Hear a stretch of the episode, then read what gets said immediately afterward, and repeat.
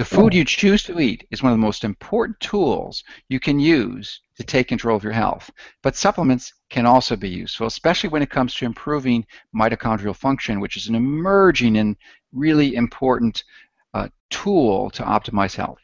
Hi, this is Dr. Mercola helping you take control of your health. And today we are joined by Dr. Michael Murray. And many of you have probably heard of him in the past. He's a naturopathic physician and he's the author of many books and he's been around for quite some time. Uh, so we're going to have an exciting discussion, so please uh, stick around. So, uh, welcome and thank you for joining us, Dr. Murray. Oh, it's my pleasure, Dr. Mercola. So I gave you an abbreviated introduction, but for those of who are listening or watching who don't know your expertise, maybe you can expand. But before, I've neglected to mention how we first encountered each other, which was a few weeks ago on one of your recent stomachs, and hopefully, I think it was on the microbiome. Was it on the microbiome? It was just a, a general, uh, natural. Oh. Okay. Yeah. So that um, hopefully that went well, and that was my first opportunity to connect with you. And I was very impressed. So I invited you to come on um, Uh, my interview because I think many people would learn from your expertise and the years that you've been involved with the field. And you know, you just look outrageously healthy, which is a good testimony to the effectiveness of your recommendation. So why don't you let us know your your history and you know, for those of, who aren't familiar with you. Okay, well, as you said, I'm a naturopathic physician. I'm a graduate, and I've served on the faculty and board of trustees of Bastyr University as I was going through my education process in the early 80s, it occurred to me that if natural approaches to health and healing are based upon truth, that they should be able to be explained uh, with modern uh, scientific thought. And uh, over the last uh, 35 years, I've uh, personally gathered over 70,000 scientific articles which support the use of diet, lifestyle, attitude adjustment, and the proper use of dietary supplements to uh, promote health and healing. And it's from this large database that I've written over 30 books, as well as been instrumental in bringing many safe and effective products to North America. Things like ginkgo, St. John's wort, uh, quercetin, curcumin, DGL, enteric coated peppermint oil, uh, glucosamine sulfate, PGX, and PharmaGABA.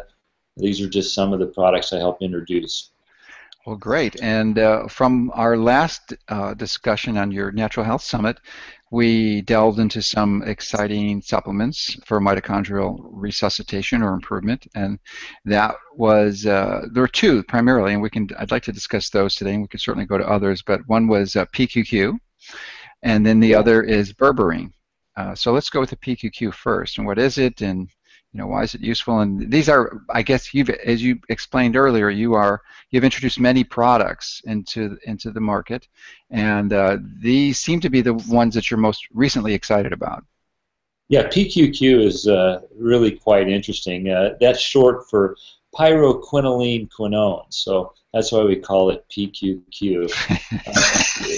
Uh, it's, it's, it's a great story. This compound was identified as being essential in mammalian nutrition relatively recently, uh, 1994. So eventually it'll be classified as a vitamin. Uh, researchers just didn't realize that it was essential to human health until uh, just recently. And uh, what they found is that it's really important for the health of the mitochondria, and it exerts many, many different uh, beneficial aspects to mitochondrial function. And I'm sure uh, your viewers are well aware of how important mitochondria mm-hmm. are to our health. And uh, it appears that uh, PQQ is, is really the spark uh, of, of life. Uh, you could say that uh, we are stardust. this compound PQQ is found in intergalactic dust. It, it travels across the universe, and it may be the seed of life because uh, our mitochondria definitely require this compound in order to produce energy. Uh, this compound is also critical in protecting the mitochondria from, from damage. I'm sure you've talked about how exposed mitochondrial DNA is to free radicals and pro-oxidants, and really it's critical that we boost our, our level of PQQ it's contained in very small amounts in our diet. It's probably in the realm close to like B12 or folic acid in terms of, of it's in uh, just very small amounts. And when we ingest food, we can get some PQQ, but research is showing that when we take it by supplement form, we can really boost our PQQ levels and really see some pretty amazing effects.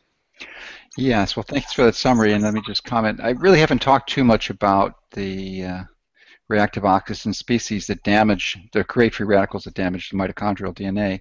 But most of the energy production in, in the cell, of course, occurs in the mitochondria, and uh, in the inner inner membrane where these the cristae have the electron transport chains, and that's where these reactive oxygen species are produced. So almost all of the that free radicals in your body are produced within the mitochondria themselves. That's why they're so susceptible, and they don't have, and they're not covered and protected like um, nuclear DNA, like with histones and these proteins. So they're more susceptible, but thankfully they also have lots of good mechanisms to repair, replicate, and just get rid of the damaged ones. So that, and the whole process here is to is to activate those those mechanisms. And one of the most profound ways, and you know, me and emphasizing again, the PQQ and, and berberine are supplements. That means they are used in addition to, not in place of food.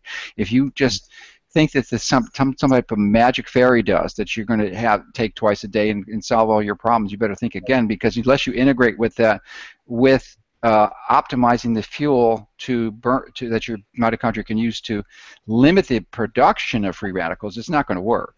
So it only works if you're following the right type of program. We really haven't gone into that in great detail because I'm still in the process of compiling it. It's a very it's yeah. very simple overall, but there's so many complex, puzzling details that have to be teased out. So I probably won't have the book out this year, but it'll be next year. So anyway, just to emphasize that it's a supplement, and uh, and maybe you can respond to that those comments. Yeah, absolutely. Let, us first talk a little bit about what, what it does and why it's so special. You, you mentioned uh, uh, the reactive oxygen species that are produced during energy production, and there are mechanisms uh, that the mitochondria uses to protect itself.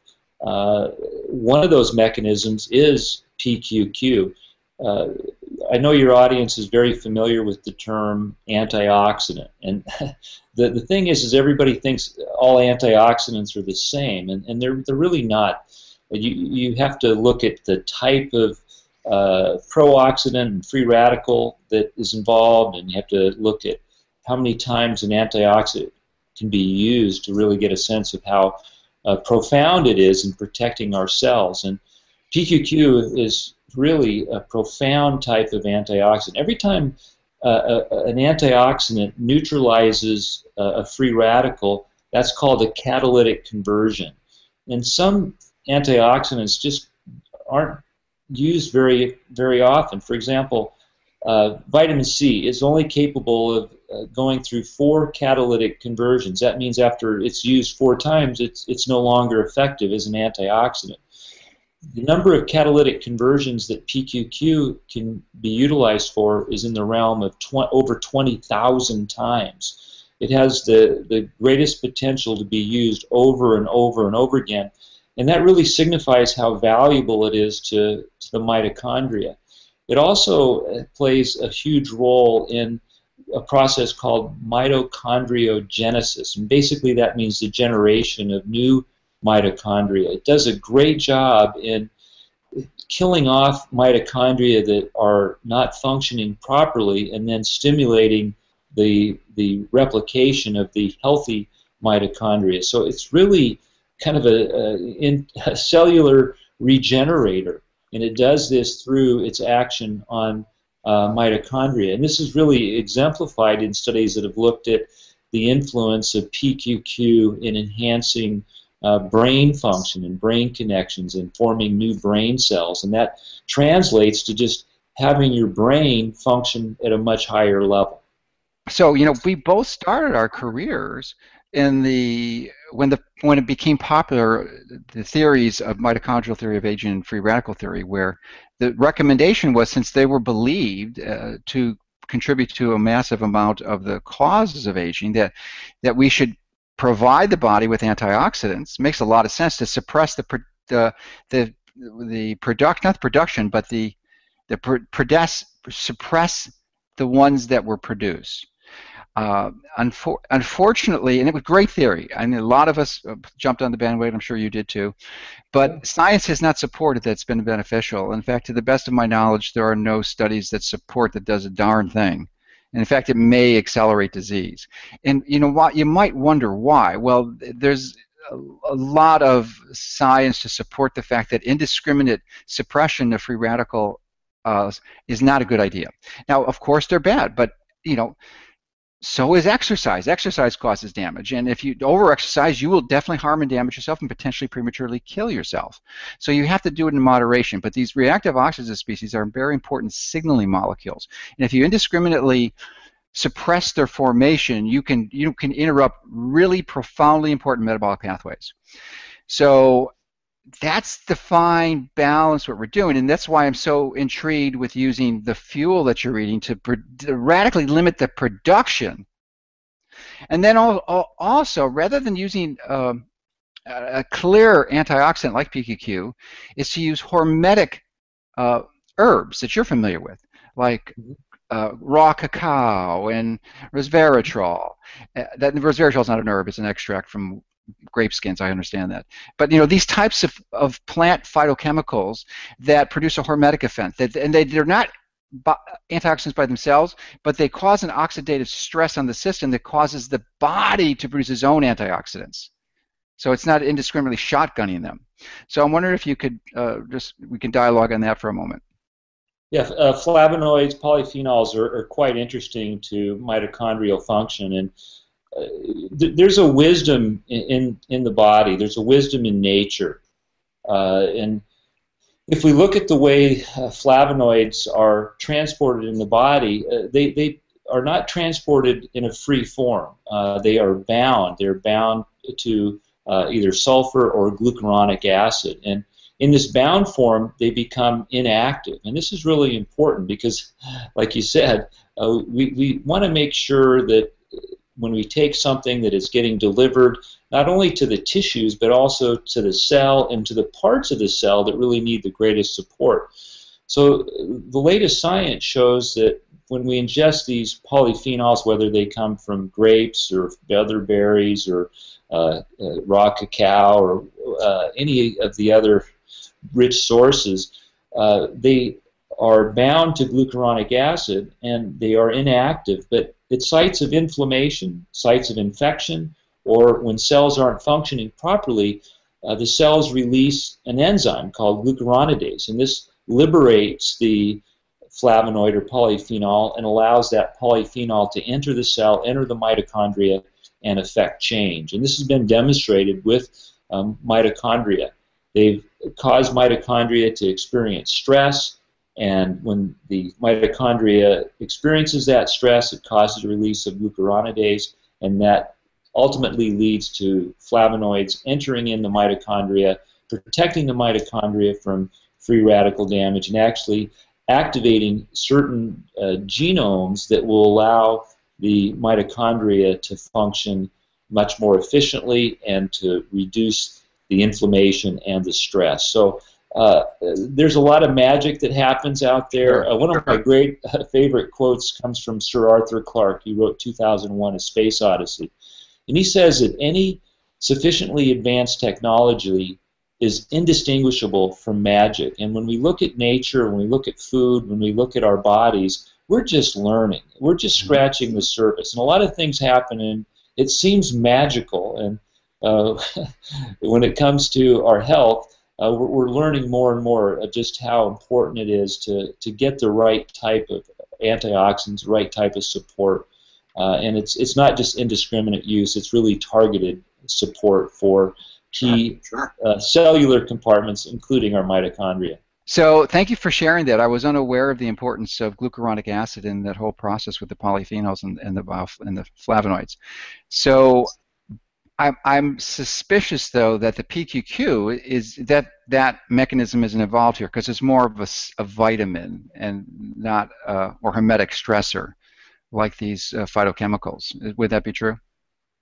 Yeah, I, think the, the, way you have to look at it is that it, it's uh, it, it's it, the body, the, the mitochondria are going to store up that PQQ and, and use it appropriately.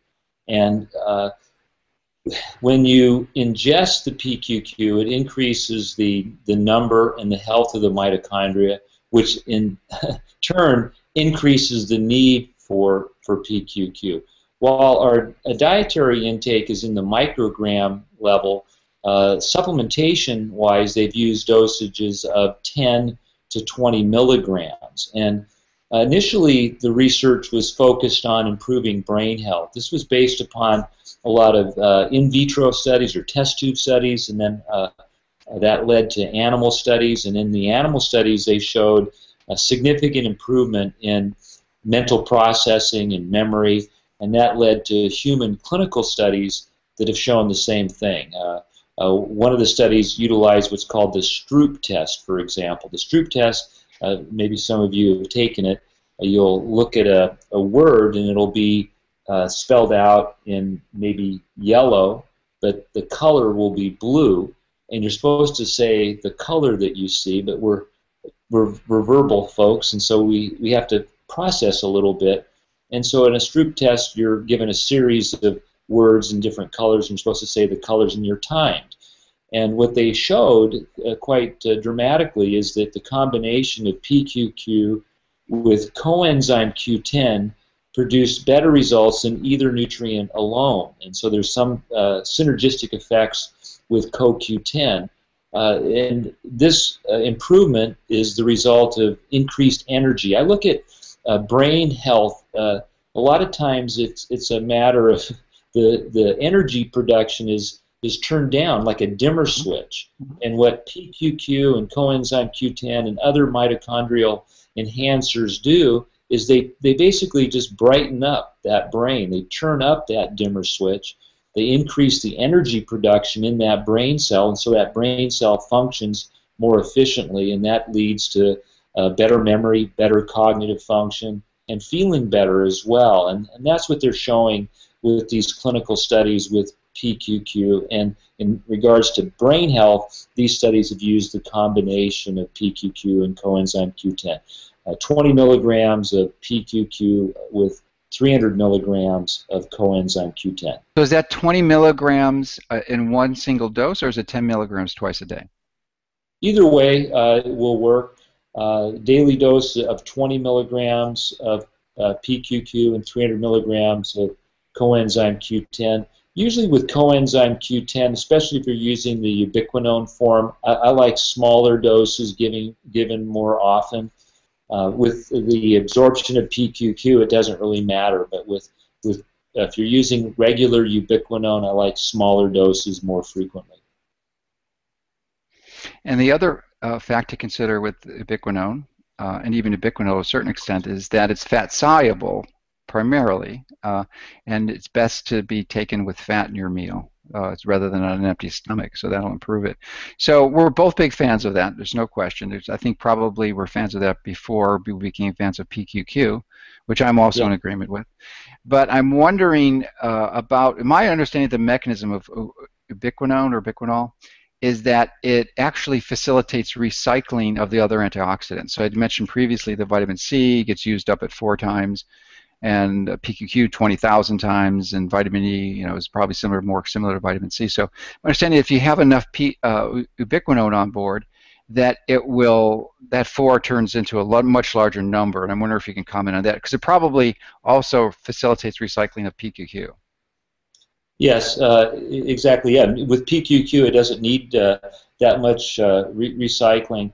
Uh, I think that uh, with PQQ and coenzyme Q10, they facilitate uh, the proper processing of not only uh, the production of uh, energy, but also uh, dealing with some of the side effects of energy production, which is a generation of a lot of pro-oxidants and free radicals. So mm-hmm. um, I, I think with that combination, you're you're getting enhanced energy production while simultaneously getting that, that protection. Uh, if you were just getting enhanced energy production, it would have uh, potentially a negative effect because you'd be burning everything around it. Uh, so uh, I think with that, that combination, we're getting really good protection, uh, and that means we're getting all the benefits and, and, and reducing some of the risk. So another question I have for you relates to a naturopathic principle. Uh, I don't know if it has a name, but if anyone would know, it would most likely be you. And you know, an instructor or a teacher at Bastyr University, which I think is widely regarded as the best naturopathic university out there, certainly one of the oldest. So um, the, principle, uh, I think, is can come out as far as I know, came out of a study done with St. John's Wort, where it found that intermittent use of many of these herbal remedies and phytonutrients is probably far superior because you developed a, sort of a tachyphylaxis or a resistance over time if you use it continuously. So I'm wondering uh, if it's true for PQQ is that you need to really limit using it daily and maybe use it for five days in a row and then take a two-day holiday, or uh, you know, which would be true. Probably, I'm thinking it's true for berberine and so many of the other herbal uh, hormetics that we talked about earlier that, the, that supply the phenols and the flavonoids. So I'm wondering what your thoughts are on that. And is it, and it, I think more importantly, is this a well-recognized, established naturopathic principle? Uh, well, I think it is for certain types of uh, uh adaptogens and, and uh, immune enhancers.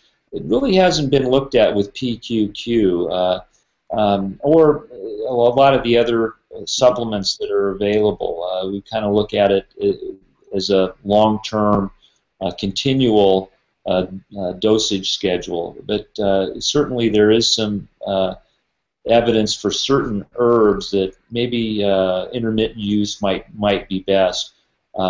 I, I, think that with with PQQ, uh, it's it's probably just a matter of reaching saturation, and we have to use uh, higher dosages in order to get the mitochondria to act like sponges and and take that PQQ up, and eventually the sponges would be saturated. And you may not need as high a dose, and you may not need to take it every day, but uh, right now, uh, the, the research, clinical research, human research, is just in its infancy, so we kind of have to follow the, the, the protocols that have been used. And what the studies have shown are, are pretty amazing. Uh, they did a study where they just gave PQQ on its own, and they looked at its influence on energy metabolism and markers of inflammation. And uh, one of the astounding results was that just a single dose of PQQ uh, dramatically lowered C-reactive protein. This is a, a, marker for inflammation. So just taking it one time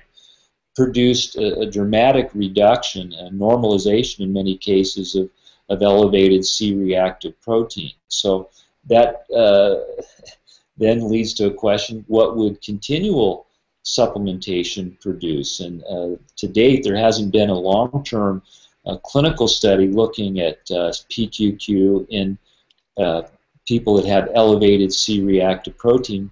But there are studies, for example, with uh, PQQ and its effects on blood lipids. And in these studies, what has been shown is that PQQ can act to lower LDL cholesterol levels on par with a statin without any side effects. So I, I think the the list of potential uh, applications for PQQ is extremely long, and we may start seeing benefits in these clinical studies that we may not have even had on that long list. And if we look at some of the metabolic effects of PQQ, they go well beyond uh, improving uh, mitochondrial function. Uh, one of its uh, key activators uh, is that PQQ can uh, lead to activation of an enzyme called AMPK, AMP kinase, and this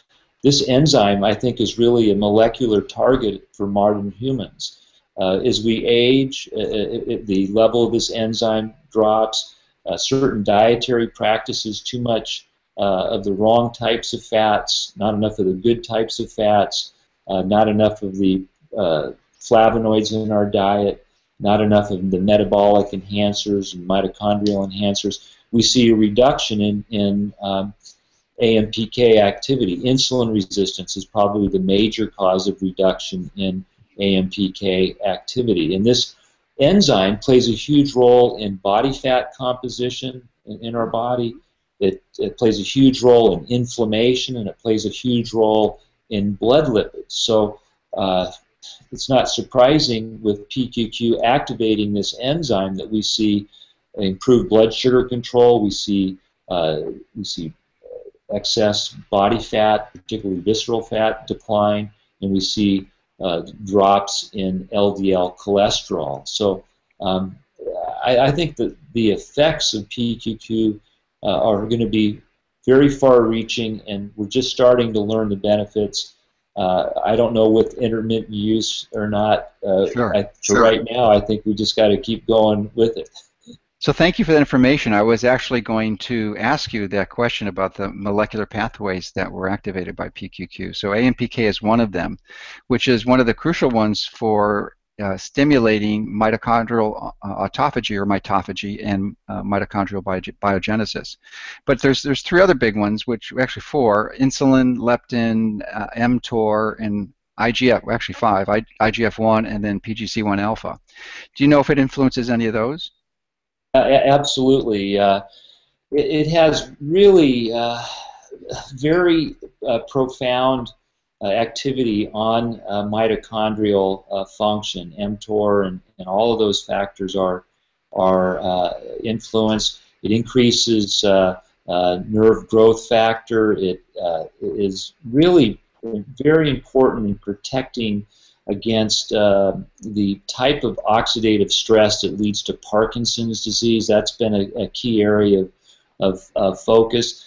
Uh, it, it, does this via multiple mechanisms. One of them is uh, uh it, it pr protects against the, the uh, self-oxidation of a gene called DJ1. Mm-hmm. And this, this, uh, ends, or this gene gets damaged by various compounds, and it's when it is damaged, it leads to uh, Parkinson's disease. And uh, PQQ has been shown to be protective against every every known uh, inducer of damage to that gene. It, it protects uh, this gene damage caused by mercury and, and other heavy metals.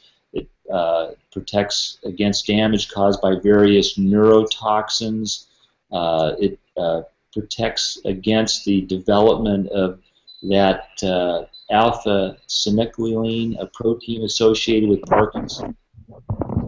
It also has some effects in protecting the brain from the development of Alzheimer's disease, again through multiple mechanisms, including uh, protecting the uh, uh, formation of beta amyloid as well as protecting against the damage that beta amyloid can cause in the brain. So uh, it's really far reaching, and um, I think that PQQ is going to be a real superstar in the dietary supplement field and is really going to going to revolutionize uh, natural therapies for uh, many different health conditions. You know, we highlighted its synergy with coenzyme Q10, and I think we're going to learn that, that various cocktails of uh, PQQ in combination with other compounds are going to produce better results than PQQ on its own. And it makes a lot of sense when you start digging in and looking how PQQ works and how it's synergistic with all these other uh, uh, wonderful compounds that we have available to us now. Well, thank you for sharing that. That uh, uh, I couldn't agree more. I uh, actually, be, largely because of the information you shared, I've uh, adopted PQQ for about the last six months, and it's part of my daily supplement regimen now. But I'd like to go on to another supplement that is part of my regimen uh, that we've written about before and that you're really excited about, uh, which is berberine. Now, before we, well, I let you expand on this, I just want to mention that you know anti-aging is one of my interests, and that many naturally oriented clinicians who still have a drug bent will prescribe a drug which is relatively benign as drug goes. It's called metformin. It's been around for a long time. and uh, they prescribe it for its anti-aging benefits, but it's got a lot of downsides. The most prominent one, I think, is, associated with B12 deficiency. But I just dislike it, even if it works, because it's a drug. Interestingly, berberine seems to provide all the same benefits of metformin with virtually none of the side effects. So that's my take on berberine, and I, I love it. I think it's just a magnificent uh, nutrient that has so much potential, and it's really underappreciated. I mean, people just don't understand uh, uh, berberine at this point. Yeah, it's uh, it's quite interesting. You know, uh, metformin was originally uh, isolated from a plant uh, that was used in the treatment of, uh, of diabetes, and berberine-containing plants have also been used in, in treating type 2 diabetes historically. these plants include golden seal, gold thread or coptis, Oregon grape, and barberry. Uh, uh, these plants have also been used for uh, gastrointestinal infections and improving liver function and a number of other health conditions. Uh, berberine's use as uh, an aid in um, type 2 diabetes has been rediscovered, and there's a whole large body of science on berberine, which is an alkaloid. And you mentioned the, the hormetic effect. It's really quite interesting uh, berberine probably this to a greater extent compared to the flavonoids. Alkaloids uh, are, are, typically uh, stronger in their effect than, than, the flavonoids. I mentioned the flavonoids earlier. Uh, they're neutralized in the body pretty quick by binding to glucuronic acid or sulfur. Uh, alkaloids like caffeine or nicotine, uh, they, they, they uh, they circulate in a more in a free form, so they, they tend to be stronger active. Uh, berberine is really interesting for a lot of different reasons. Uh, it has a wide range of benefits, including influence on mitochondrial function. It too is a very powerful AMPK activator, and this this is uh, one of the key reasons why uh, it's been rediscovered uh, the, the research on, on berberine right now is really focusing on ability to improve blood sugar control, lower blood pressure, and lower cholesterol. If this was a drug, it hit it hit big numbers because it's it's kind of the holy grail. The drug companies would love to have a drug that would hit that triad of high blood pressure, high cholesterol, and, and type 2 diabetes. And there have been 27 double-blind uh, placebo-controlled trials with berberine for those conditions, and uh, the results are on par with what you'd see any individual drug for those three conditions. So, in relationship to type 2 diabetes, the research shows it works as well as, as metformin. In terms of lowering cholesterol levels, it works as well as a statin. In terms of lowering blood pressure, it works as well as type of uh, blood pressure lowering drug. So to have something work on all three of those areas really, really a major breakthrough. And we uh, know how it works, and we know the results that people can expect. We know because there have been good double-blind placebo-controlled studies, 27 of them. Uh, the, the, research is, is really uh, quite uh, uh significant, and there have been uh, several reviews of this research uh, published relatively recently. you're looking at clinical trials involving thousands of patients now, and the results are, are showing that it's a very safe very effective natural approach, a natural alternative to, to drugs used for these common conditions. So thank you for explaining that. And could you describe the uh, typical dosages and if there's any side effects or concerns that should be uh, addressed? Uh, the, the, typical dose has been 500 milligrams either two or three times daily, and it's best taken right before meals. Uh, it works uh, to, to uh, improve digestion. Historical use of plants that contain berberine were as bitters to stimulate digestion. Uh, these uh, plants were, were also used uh, for, as I mentioned earlier, uh, for uh, kind of gastrointestinal infections, parasitic infections. What we know about berberine's uh, pharmacokinetics, the way it's absorbed and utilized in the body, like metformin, uh, it's poorly absorbed. And it looks like many of the benefits of metformin, as well as berberine, are related to their influence on gut flora. And this really kind of baffles a lot of uh, unenlightened scientists, but uh, as you know, Dr. Mercola, uh, our microbiome is critical to our metabolism and to our insulin sensitivity. Uh, studies have shown that if, if, we can influence the, the gut flora, the microbiome, in a positive way, it can lead to really profound influence on improving our metabolism, helping to lose weight, helping to get our blood sugar levels under control, and helping to lower our elevated blood lipids. So it looks like that many of the effects of berberine may not be to a systemic effect, it may be due to the effects that it has on that gut microbiome. And this is not a pleasant tasting supplement, so you definitely want to take it in a capsule. There's no question about it, but you know it will uh, dissolve in the intestine and, and generate most of its functionality there, but it's very bitter and will leave a long aftertaste in your mouth if you happen to put it in. You do not want to do that. But it's interesting, I didn't realize it needed to be used before meals, ideally. Now, this seems to me that might be one of the nutrients or the supplements that would benefit from a cycling model. Would you, would you agree with that?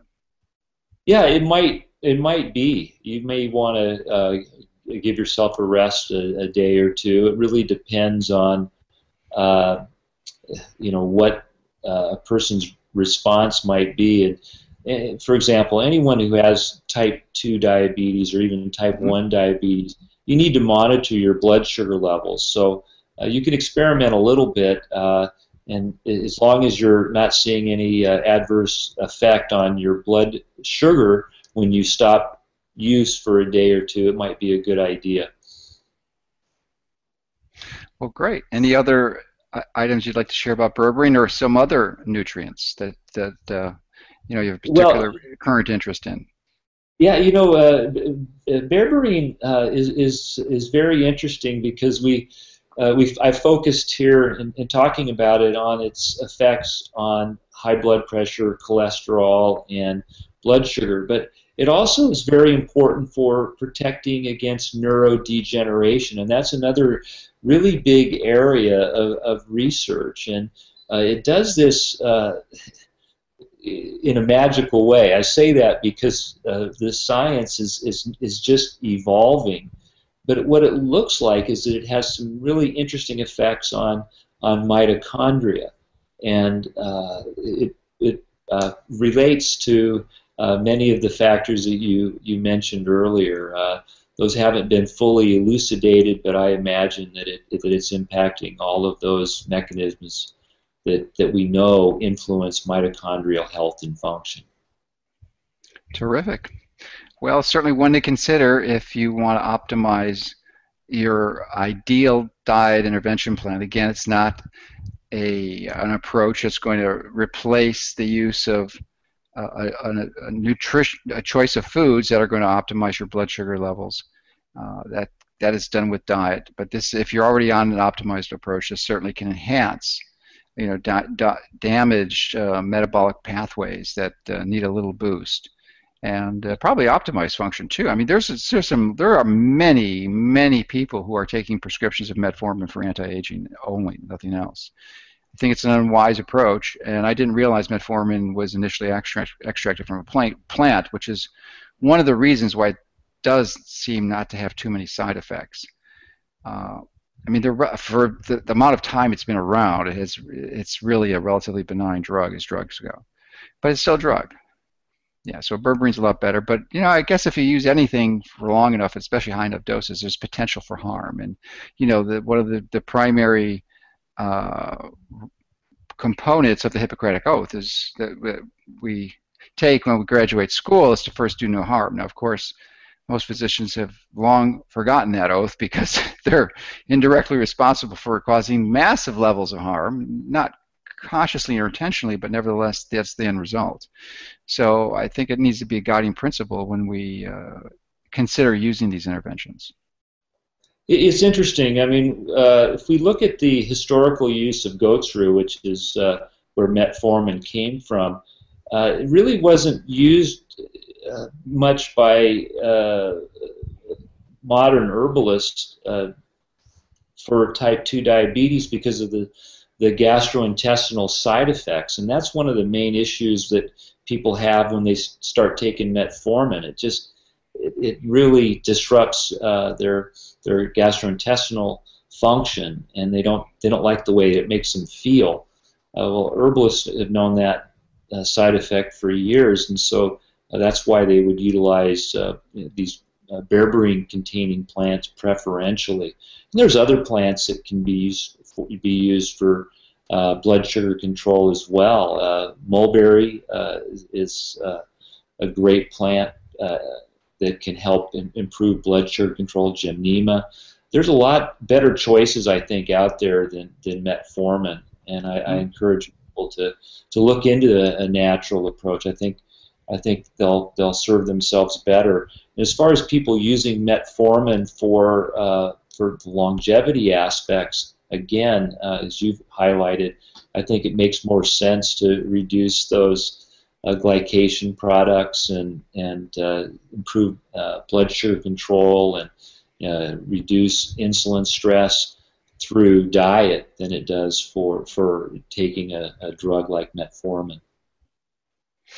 Well, that's a great summary, and thank you for elucidating the benefits of mulberry. I didn't realize that was one of its benefits. And I've got four mulberry uh, trees growing in my backyard, actually shrubs turning yeah. into trees. They're about 15 yeah. foot tall, and I'm, I'm really. I, it reminded me that I need to go back there and check them because I think these there's a lot of berries ready for harvesting. So, and that's that's a lot tastier than berberine. You know, those gastrointestinal side effects is really nausea. It's a profound nausea that I think is really limits most people's use of it because uh, because it's in, it does not well absorb, it's staying in the gut, and it really it's a very bitter tasting substance. It's a strong alkaloid. So. Yeah, with uh, with mulberry, they actually use the leaves, and there was a study. Oh, it's the leaves. It's not the fruit. Oh, darn. it's good, but it was actually the leaves in a study, and they just used three grams of uh, dried wow. leaf, and uh, they compared it to glyburide, which is uh, uh, micronase, uh, which uh, is another type of type 2 diabetes medication, and mulberry performed far better than the drug. And in addition to improving blood sugar control, lowering A1C levels, improving fasting blood sugar levels, there are other benefits noted with the mulberry it increased the uh, level of antioxidant, serum antioxidant capacity was increased. It uh, lowered uh, LDL uh, and uh, uh, total cholesterol levels, and it, it just seemed to work much better than the drug. It's just that there's no there's no money out there to to advertise mulberry or mulberry extract, but it's it's really a, a very Im important uh, approach, I think. Uh, there are good answers for these uh, really epidemic conditions that people are suffering from out there, whether it's high blood pressure, high cholesterol, or or diabetes. In regards to blood pressure, let me just share uh, some of the recent studies with uh, grapeseed extract are mm-hmm. really impressive. 300 milligrams of grapeseed extract per day, and now two double-blind studies have shown it to lower blood pressure in people that have mild to moderate high blood pressure into the normal range. So we're not talking about a few points that we typically see with some of the natural approaches, but we see dramatic, clinically relevant reductions just by taking a simple uh, dietary supplement. There are other uh, natural approaches. Berberine 2 has been shown to normalize blood pressure, uh, 500 milligrams two to three times a day before meals. Uh, there are various uh, anti-ACE peptides from fish and from milk that have shown an ability. So my, my key message is that there are safe and effective alternatives. We use those safe and effective alternatives until the diet and lifestyle and attitude adjustments have a chance to take hold, but we don't lose focus. We focus on those those real key areas that really lead to the condition arising in the first place diet, lifestyle, and attitude. That's right. And one of my other passions is regenerative agriculture. So I dumped oh. a ah. few hundred thousand pounds of wood chips on my property that I can grow stuff. So it's about, it was a few years ago now. So I actually have good, decent soil, and I'm able to grow most of the food I eat. So which is great. So I have a big, large daily salad, and I want to thank you for uh, enlightening me as to the benefit of the mulberry shrubs that I have because I'm going to start harvesting them and putting them fresh into my into my salad because there's no reason to dehydrate. I'm going to just put them in there fresh every day along with oregano and rosemary and thyme and turmeric and you know these are just magnificent herbs that you, that you can just put in there every day and it's I mean you could go to the Hassel factor trying to buy them at the store and yeah. get them organically but it's so much simpler when you grow them yourself. That's fabulous. Uh, I, am I'm, I'm envious. That's fantastic. Yeah, I look at herbs and spices as being uh, concentrated foods. Uh, they're just they're so rich in, in phytochemicals and they're so rich in health benefits. So uh, we want to take advantage of those concentrated uh, magical pills, I guess. Yeah. Bio, biodense nutrients. So you've enlightened us with loads of great information. I'm sure people, many people are going to want to listen to this again a few times. So maybe you could summarize some key points, and uh, then we can. Uh, well, you know, an interview. Yeah, I, you know, I want to encourage people to to join my community as well. Get to my website, drmurray.com. Uh, I try to keep people up to date on things that I find interesting, and hopefully they'll find interesting as well. In this day and age, I think people have fallen in love with technology. I love technology as, as much as, as, uh, as anybody, and I know you do as well. But the greatest technology in the universe is nothing that man has created, it's nature. And the way in which we commune with nature on a daily basis is through the food that we eat. And it's truly uh, amazing and beautiful and, and just uh, harmonious the way in which food is designed to work in our body. So we need to make healthier food choices. We need to take advantage of some of these concentrated uh, nutrient dense foods and, when appropriate, utilize uh, effective herbal approaches and supplement approaches to try and kickstart our health and really make dramatic improvements and avoid the use of potentially harmful pharmaceuticals. Oh, great. Yeah, definitely strongly recommend if, if Dr. Murray has enlightened you with some important information, then to take a head over to his site and uh, learn even more because he's got lots of great videos there. So, um, and I also want to put a plug in for the nature aspect too, in which uh, my, you know, it's spring as we're recording this, and I've got about half a dozen mango trees, and one of them is just unbelievable. It's just responding to the to the mulch, mulch and biocompost and the foliar mineral applications and uh, biochar, and it's just got the most incredible leaves. So it's every day I go out there and it's in full bloom. There must be thousands of mangoes growing on this seven-foot tree, which is incredible. Now I'm going to harvest them in a few months, and the, the neighborhood's going to be very happy about that because there's no way I can't eat more than one mango a day without going into glycemic overload. So, uh, but it's just just to see the power and the beauty of nature at work. And when you supply it, it's just like our body. When you give it the right fundamental building blocks, everything takes care of itself. It's just all goes in with this magnificent synchrony and coordination of, of uh, natural principles that just reduce, just produce this unbelievable harvest and bounty, which is what you can do with your health. I mean, it's, it's really, there's similar approaches. So it's it's just prof- I love this time of year, you know, the spring where you see all the blossoms, and I've got tens of thousands of citrus blossoms and oranges and lemons and limes and t- tangerines. It's just incredible. So, yeah, it's a great time of year. The the the, the fragrance from this is just over. It's just whoa! It's like it's yeah. it's a it's an incredible perfume. Oh, you're you're making me envious. Uh, that, yeah. That's fabulous. Uh, so anyway, uh, um, yeah, I'd just like to brag about it a little bit because it's you know it's another passion. It really, you know, we have to take away a break from technology. Technology is important, but you got to break away. And one of the best ways to take a break is to get back into nature. And it just I go out for like five minutes, just walk around the plants, just smell them and look at the leaves, and I just get rejuvenated. It's just and then I go back and do my thing. Yeah, yeah, that's that's good, that's good approach. That's I know you I know you like to take those walks on the beach too. Oh yeah, yeah, that's that's good for a lot of you know movement is key and reading is important. So, you know, the challenge for most of us is to find the time to read. You've quoted that you had compiled 30,000 studies.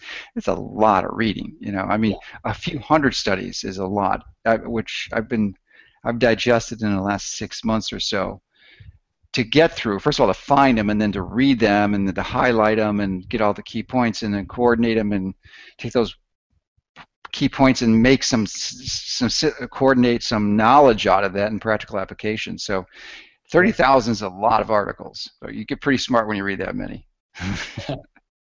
so congratulations. You know we're, we're like-minded, and we've been. Around. How long have you been practice? You've been. When did you first start your practice?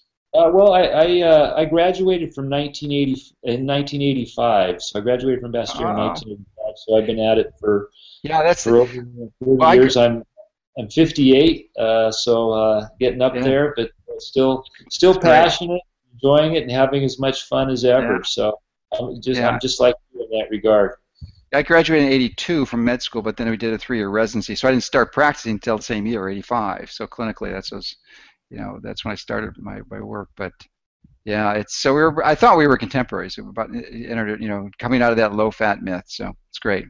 well, anyway, thank you so much for your time and effort and energy and all that you've done in the field and all that you will continue to do. You're a really great contributor and a real uh, marvelous example of what can happen when you follow these principles. So thank you so much.